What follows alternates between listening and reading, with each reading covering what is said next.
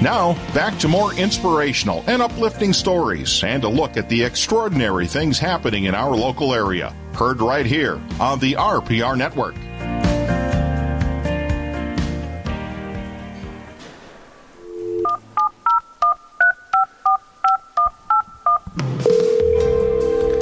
All right, everybody. Father Craig Vasek here. You heard the dial tone. That means it's time for Straight Talk. You can call 877 795 0122 now to get on the air with me, your host. If there's anything you have been wondering about when it comes to why we believe what we believe, or how we believe, or what we should do as Catholics, or if you have had a question on the faith that you haven't had a chance to ask yet, now is the time. 877 795 0122. You can also send your questions in on Facebook. Our call screeners will be checking messages there. So that number again, 877 795 0122.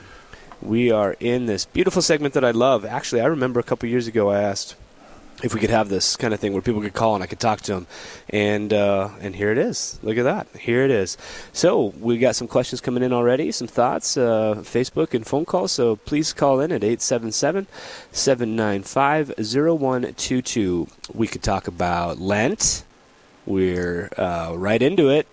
We are in the day after Ash Wednesday, before the first Sunday of Lent. If you want to talk through all of the nuances of the liturgical expression of Lent, I did a serious study on this a couple years ago because the number 40 wasn't adding up for me. Um, and it actually doesn't add up, which that maybe is an invite to you to call and ask why. If you want to talk Lent, we can talk Lent. If you want to talk Lenten practices, we can talk Lenten practices. If you want to talk about spiritually entering into Lent, we can talk about spiritually entering into Lent. We can also talk about anything else you want.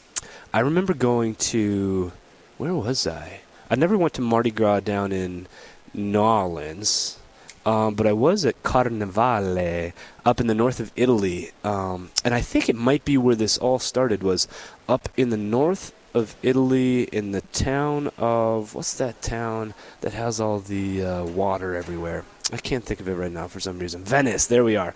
Venice might be one of the hubs of where uh, this Carnevale, this pre-Lenten sort of festivals took place. Anyway, those are just some thoughts about Lent. If you want to talk Lent, we can talk Lent. If you want to talk Easter, too bad. I'm not talking Easter today. You want to talk about other things like that? Not going to happen. I'm focused only on the purple of Lent today.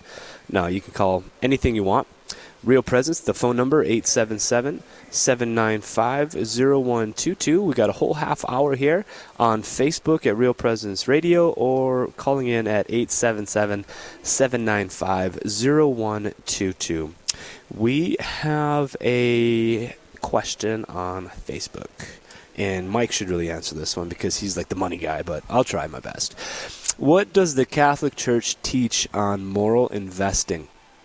With many retirement and investment funds changing companies so frequently, can we invest in a morally sound way with a small chance of supporting evil?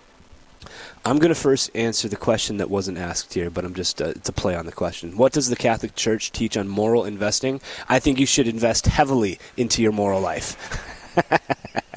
you like that one, Mike? Good. We should definitely be investing heavily into our moral life. That's not the question at hand, I know, but we should definitely be doing the things daily to increase our uh, our walk with the Lord, to live in righteousness, habituating ourselves to the good and following the law of God. All right, so that's not the question, but that's the question I'm answering because um, I was trying to skirt the issue coming back to it, what does the Catholic Church teach on moral investing? We cannot give money to uh, immoral companies. Uh, and you can't invest money in immoral ways. You can't uh, do it illegally. Uh, you can't launder money. Uh, there's lots of different things. Um, can't enter into shady business practices hoping for a big return. Uh, so you can't do any of those things.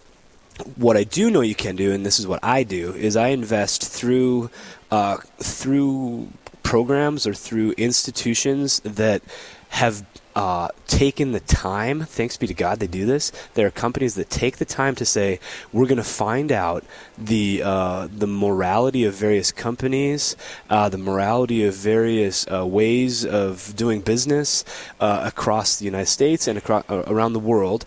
We're going to look at the key issues that are things that the Catholic Church absolutely stands for. We're going to look at the key issues that we know that the Catholic Church absolutely cannot tolerate, and we are going to make sure that none of the investments would go through any of those companies, and we will make sure that they only go through morally upright companies.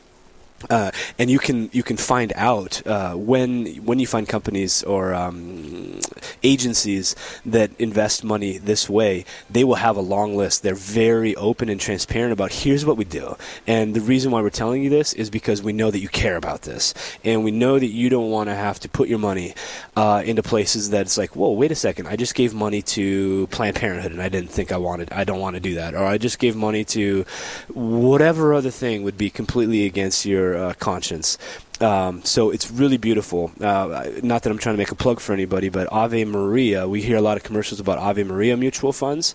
Um, I've I have had a great experience with them. I'm not trying to plug for them; they're not paying me, but I just know that that's a place where I've been able to go, and there's lots of other ones like it, where I can go and they tell me, "Here's what we do. We monitor. We we we look at the changes in those companies' behaviors and practices. So if a company changes over time, they'll say, "Sorry, we can't go with you anymore." For a company um, kind of renews itself, they say, oh no, we can start investing in this company because they've released their yoke with this. Uh, uh, immoral practice or whatever the thing might be.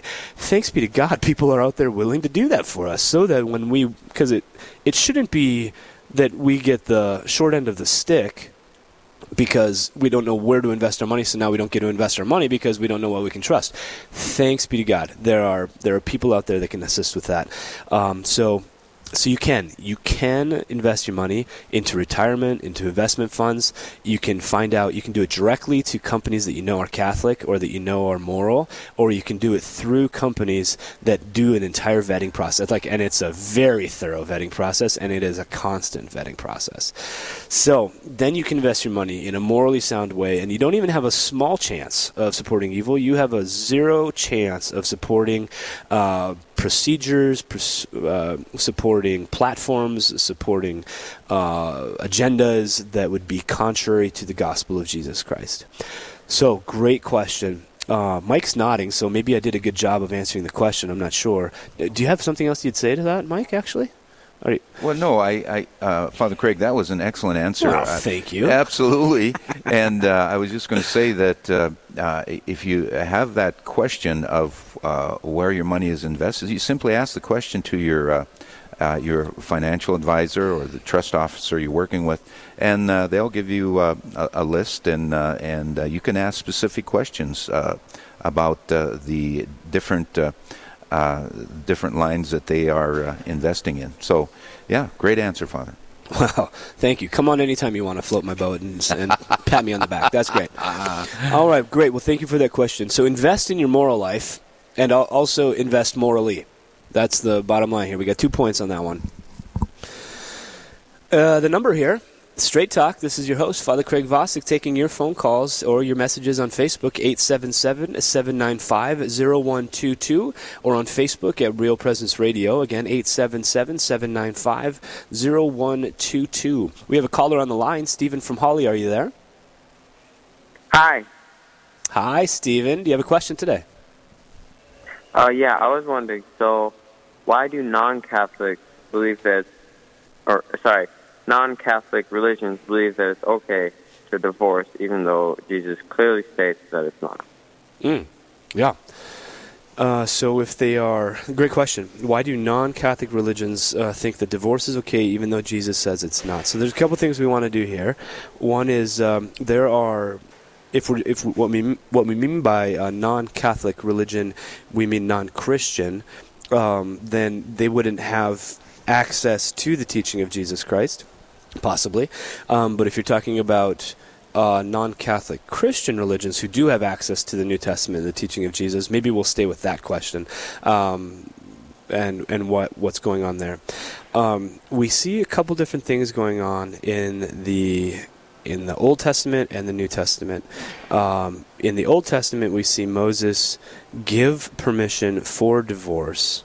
Um, and Jesus comes back to that in the gospel and says, It was because of the hardness of your heart that Moses permitted this. Um, but in the beginning, it was not so. And so, and as you rightly point out, Stephen, he, uh, the Lord Jesus is very clear that. Um, that there are serious things we have to look at. Now, what I want to look at with you is uh, the notion of divorce, uh, because I think if we just put it all in one big lump, we are, are missing some nuances. Divorce um, is a civil, if we want to talk about it in, in a distinguished way, divorce is a is a civil uh, removal of the of the uh, marriage bond, um, and so, and then we also have to think about the the church uh, the church reality, which is a sacramental bond, which unites a, a, a person, uh, two people, a man and a woman, to each other, b- uh, but in conjunction with the civil bond. Um, so divorce is is a is a civil release of the of the civil bond. Um, maybe that wasn't exactly the same notion in the time of Jesus or not, but we, we want to make sure we distinguish that from the sacramental bond, uh, which is when a, hus- a man and a wife come together and they are joined. They are joined whether they are legally, civilly still united or civilly uh, disunited, or however you want to say that, um, ununited. Uh, they are still sacramentally bound to each other. Now, there's a second aspect to this, which is uh, the annulment process, which looks at doesn't look at the civil bond. The civil bond is simple. It's two people who seem to be consenting now. They're on paper married. Uh, civilly, the sacramental bond is looked at in a in a much deeper way. It looks at the, the the the realities of the of the persons coming towards the towards the marriage. Were they were they able to make a free consent of themselves? Were they pressured into it? Or did they even understand what marriage truly was? Did they understand that it's for life? Were they open to, to uh, children? Uh, and the list goes on and on of the different things that have to be in place for that sacramental bond to take place. an easy example is that if someone is, uh, let's say, a religious sister, well, that's an impediment to marriage. And so if, if, a religious sister comes and says she wants to get married to someone, uh, she actually can't uh, because she's still in a, a religious profession. So that's a, an immediate uh, example of you're just not free to get married. Um, or you're married to someone else, or however the thing might be. Uh, so that's looked at the annulment process. So when we talk about divorce, we have to remember all of this. There's a civil unity and a civil disunity. There is a sacramental bond, and then there's a uh, realization that the sacramental bond never took place when we look at an annulment.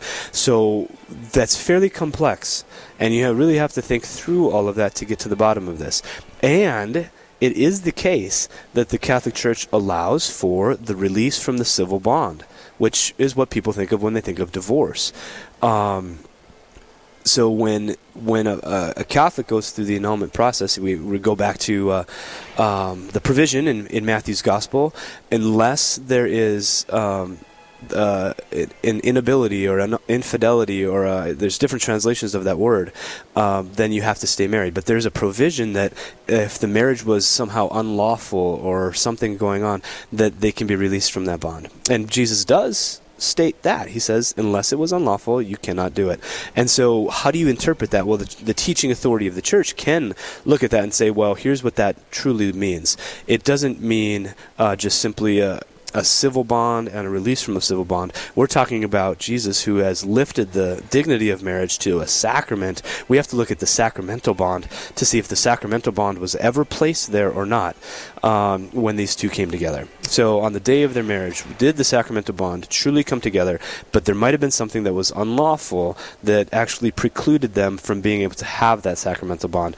Let's say they're currently married to someone else, or they were forced into it, or they're not open to children, or they don't actually understand that it's for life, or whatever these things are. And then we see that it was unlawful, and so there's a there's an opportunity there uh, for two things: a release from the civil bond, which we would typically call divorce, and then a release from what should have been a sacramental bond, which isn't truly there, which we call an annulment. Uh, so, you asked the question about uh, how how we're supposed to piece all this together and why do people uh, understand it one way uh, when we under- when we should understand it another. The great gift of the Catholic Church is we're able to think through this in a in an authoritative way, uh, in a very comprehensive way, to look at the distinctions between a sacramental bond, which is an ecclesial reality, or the legal bond, which is a civil reality, and to make to understand how they are joined together and how they are separate, and to really look at the integrity of the sacrament. Other churches don't have that. Some of them they don't have that, and so all the, what they would say, I'm speaking for them, and I don't mean to over oversimplify, but they say, um, if it doesn't work out, uh, what are we going to do? Well, we're going to be merciful to you and allow you to uh, to release yourself from that civil bond and then go and uh, get into another civil bond. I don't know how they make the justification of that without having the process, which we would call an annulment process. You, I, I actually don't know. Um, it's something we'd have to ask them particularly what is the what is their church's understanding of of justifying the release from the civil bond and then getting into another civil bond when as you rightly point out um, it's not allowed um, we we find in uh, the pr- the practice of sacramental law a way to to look at that uh, for for men and women in the mercy of the Lord. Uh, so so it's a great question. I think you'd actually have to ask those various churches. I I just can't speak on their behalf, but hopefully that was uh, not confusing and helpful as to how the Catholic Church looks at it. Here we are, oh, Straight Talk with Father Craig Vasek, your host for the day, 877 795 0122. 877 795 0122. That's the phone number. You can call in and we can talk about whatever you might want to talk about. In particular, I would love to hash through Lenten practices with you. I think that would be just great. Uh, if you want to talk about religious orders, I'm happy to talk about that. We've got a big event coming up here at the University of Mary uh, focusing on vocations. And I just had the great privilege a few evenings ago of sitting down with a good old friend of mine from North Dakota State University who was discerning uh, a call to the priesthood, and then he went and discerned a call to a, one religious order, and then discerned a call to another religious order, and he is happily in formation with the Dominicans uh, out in California. He was going around in his beautiful white habit, and I enjoyed an evening with him the other day. So I'd love to talk about uh, religious orders, religious life, the discernment of those things, talk about Lent, talk about how awesome our uh, athletic programs here at the University of Mary. That's a shameless plug. I was just at a phenomenal a phenomenal basketball game last night. Now, I know that our listening area extends all the way to the team that we played against, so I'm not trying to trash them. I just want to lift up the fact that the University of Mary women's basketball team is awesome.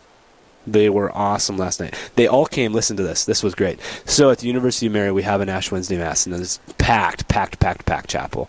It holds like 400, but there's like I don't even know what the fire code is, so I'm not even going to tell you because maybe we broke it. I don't even know. But we had so many people in the chapel. It was beautiful. Father Shea led us in a beautiful mass, and uh, our entire women's basketball team, uh, on the day that they have their playoff game, they all came to mass. Uh, they all received ashes imposed upon their foreheads. Some of them are Catholic, some of them aren't Catholic. All the coaches were there. Uh, they were all there for the entire Mass, and I got to give them a beautiful blessing at the end of Mass and invite all the students to come to the game. Then I went to the game last night, and I saw on the players on the other team and even some residual ashes on the, on the foreheads of our players. And hundreds of people in the stands had ashes on their foreheads uh, for an Ash Wednesday uh, playoff uh, basketball game at the University of Mary. This is just a beautiful experience of Catholic culture, let me tell you. So now they're headed on. Uh, our, our women's basketball team is headed to Sioux Falls for some more playoff action. You're not listening to Real Presence Live to hear all this, but since I'm the chaplain for the athletic department, I'm going to tell you about it when I get a chance. I'm so proud of these ladies. They're so great. So um, we are here, Straight Talk, 877 795 0122. Also, Facebook.com, Real Presence Radio. You can put in your question, your comment, your concern about any, all things Catholic or otherwise, and you can get my bizarre answers. That'll be great. All right, we got something else going on here. Do you or any listener know where the prayer at the end of the rosary, which begins, O God, whose only begotten Son, uh, came from? What or who is the origin of that? We never prayed this as children. Mm, yeah, so the answer is going to be I have no idea. but it's a beautiful prayer. I didn't learn that prayer until I went to seminary. Um, so let's maybe just go to what is the um, what is the origin of the rosary? The origin of the rosary uh, does not consist of a lot of extra prayers that we now associate with it. We add a lot of prayers to the rosary, and they're beautiful prayers, either to our Lord or to the uh, the help of Our Lady or whatever the thing might be. But the essence of the rosary, truly, if, I mean, from one perspective, is the monks who were all um, praying all 150 psalms every day uh, in religious in a religious way, and there's a bunch of people who don't know how to read or don't have all 150 psalms memorized, and they want to participate in prayer. And the prayer tr- truly was these 150 psalms being sung or recited over over this time. So uh, we we started adding in uh, our fathers and Hail Marys, and if you look at the three decades of the ro- the three um, mystery, sets of mysteries, the joyful, the sorrowful, and the glorious, you get 150 Hail Marys to equal the 150 Psalms uh, that the monks would have chanted. So it was a way for people to join in. So all all that really is is 50, uh, 50 100, or 150 Hail Marys with intermittent uh, Our Fathers at some point the glory the glory be to the Father and the Son and the Holy Spirit is added. Uh, at other points, uh, other prayers are added. The Apostles' Creed is added. So that the little tail at the beginning of the Rosary, where you have like the crucifix and then uh, the Our Father and three Hail Mary beads, uh, the Creed, Our Father, and three Hail Mary beads. Uh, that is actually to suffice indulgences. It's not actually part of the rosary. I mean, it's part of the rosary. It's on every rosary, but it's it's actually the to fulfill indulgences. When you fulfill indulgences, you have to pray the creed. Some indulgences in sometimes in the history of the church, you have to pray the creed, pray in Our Father, and pray a Hail Mary or three Hail Marys, and then pray for the intentions of the Holy Father. And so, so many people do that. They're like, let's pray for the intentions of the Holy Father. It's part of gaining an indulgence, and so it was attached to the rosary so that people could gain the indulgence of praying the Rosary, uh, which is the Our Father and the Hail and the Hail Mary. Uh, over and over again, along with that glory to the Father. Now we have the Fatima prayer has been an- added since uh, the early 1900s. A lot of people use that, but they don't have to. There's St. Michael prayer gets added a lot. It doesn't have to be. I don't know exactly know where the St. Michael prayer started. Uh, I want to place that with like Leo the 13th in the last in the late 1800s. I shouldn't have said that. I don't. I'm not actually sure. But this other beautiful prayer, "O God, whose only begotten Son, by His life, death, and resurrection," which is a really beautiful prayer. I actually don't know, but I gave you a long answer about some of the things that I do know, um, and it might be the kind of thing that was popular in some places at some times and has become more popular now uh, in various ways. Uh, it, but it's not an essential part of the rosary. So if you didn't pray it as a child, you weren't failing in the rosary. If you do pray it now, that's wonderful. If you don't now, it's not necessary. Actually, a lot of times when I'm just praying the rosary, I just uh, pray the Paters and the Aves and the Glorias, uh, and I just pray it all like that, and don't uh, don't add a lot of other things to it. But I'm not saying I'm the standard for this at all. So here we are, Real Presence Live, Straight Talk, your host, Father Craig Vasek, 877-795-0122. We're actually coming to the end of our segment, but there's still time. You can put something in on Facebook, or you can call in at 877-795-0122. A few minutes left. Okay, let's see. We've done that prayer. We've got another person who's not on the line, uh, someone who's in their truck on the interstate. Please explain why the days of Lent don't add up to 40. Yes, I already brought that up. That that's what I want to talk about. I like talking about why days don't add up to 40. This is there's a lot of reasons why the days don't add up to 40, and you have to look at the day that you start with, the day that you end with, and the way you understand what Lent is. Uh, and I can't get through it all. I mean, I really did a long research project on this to make sure. I looked at the history of the church. I looked at St. Ambrose, what the custom was there. I looked at St. Athanasius, what the custom was in his area. I looked at different practices, different legislations. Ash Wednesday, some people start Lent with. Some people don't start it until the Sunday, uh, the first Sunday of Lent, because Ash Wednesday, all the prayers after that just say, days after Ash Wednesday. They don't say the beginning of Lent. They say the days after Ash Wednesday, as if we're not in Lent yet. And then Sunday comes like it's the first Sunday of Lent, but it's somehow the season of Lent. So we don't we don't have a very rigid legislation as to when to understand Lent truly, truly begins. Because we're going to see on Sunday in the prayers of the Mass as we begin our annual observance. Like we're saying it on Sunday, uh, but we also said it on Wednesday. So it's like this kind of freedom place where we can, where we don't really know what we're we're in a season, but we're maybe not in the obligation so far. So that's Wednesday, and that's coming to Sunday. Then you go all the way through uh, Palm Sunday. Uh, Palm Sunday, for some people, are understand the end of the regular Lent and the beginning of a more serious Lent because it's now Holy Week. So it's like Lent, uh, Lent on on steroids. And then other people recognize that on Holy Thursday, which is the end of Lent, it says the Lenten fast or the Lent comes to an end here, and now we enter into the sacred Paschal Triduum.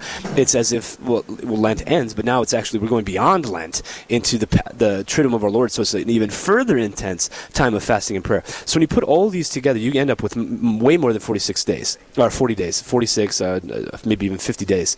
Um, and it depends on where you're going to start. Now, some people say you can always take Sunday off. You're free to do that. Uh, and if you take Sunday off and you start on Sunday and you go uh, and you go to Holy Thursday, I think you end up with 40. And so some people say, well, there, there's our 40.